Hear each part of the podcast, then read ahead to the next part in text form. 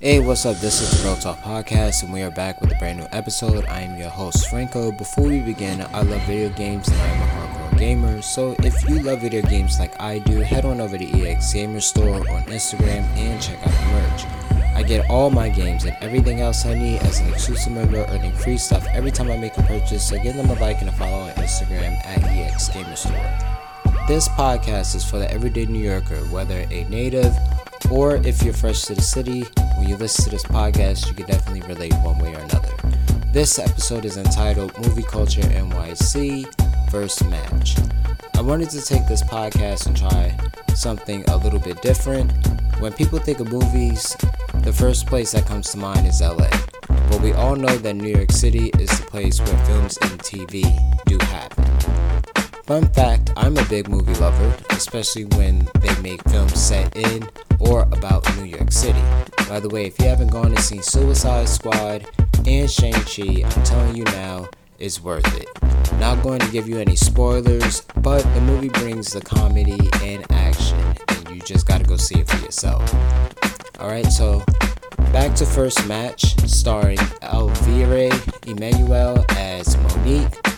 Yahya Abdul Mateen II as Daryl, Monique's father, Colman Domingo as Coach Castile, Jharrel Jerome as Omari. And this movie I'm about to go over is down to earth, raw, and has an intense storyline. If you don't know what it's like living in Brooklyn, you will know after you watch this movie First Match. You can find it on Netflix, and it is a must see because it gives you the everyday reality of some people. It's just one of those non stop dramatic films. This movie holds nothing back at all, no sugarcoating, and this movie is straight up not for the kids. Alright, even the first minute of this film starting is, is something beyond kids, so don't have them watch it, alright? First match is about a girl named Monique, aka Mo, who was hardened by years in foster care, growing up in Brooklyn's Brownsville's neighborhood, decides that joining the all boys wrestling team is the only way to get her father back, who's on the wrestling team, before going to prison. The one thing that I can say impressed me about this movie is that the character Mo, who had that New York tough in her. Like, this girl was literally a cannon throughout the whole movie, and you couldn't tell this girl nothing when it comes to hard work. You really felt her character in this movie because it seemed like one bad day after another, and all she was just trying to do as a teenager is make something of her life. What really will touch you is the relationship between her and her dad. It was a toxic relationship between the two, but no matter what, she still held him in the highest regard in her life because she loved him that much.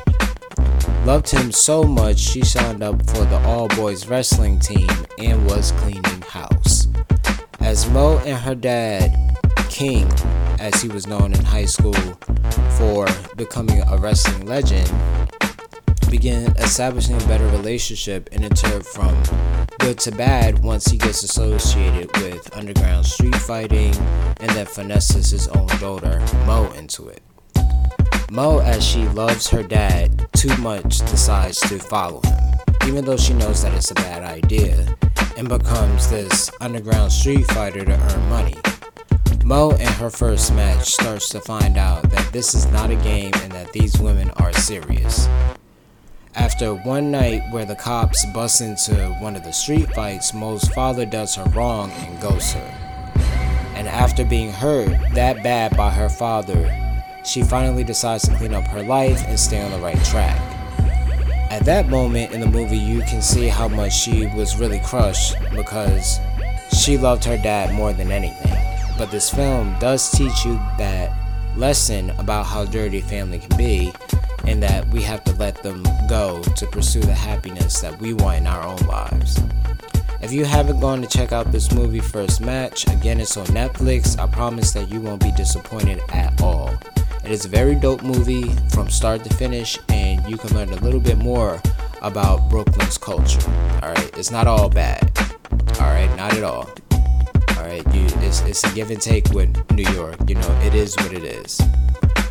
Alright, so catch the next episode of the Real Talk Podcast. Listen to this podcast on your everyday platforms such as Spotify, Anchor FM, YouTube, and Google Podcasts. Remember to follow us on Instagram and Twitter by clicking our link in the description below. There's no other place like New York. I'm Franco, and I'm out.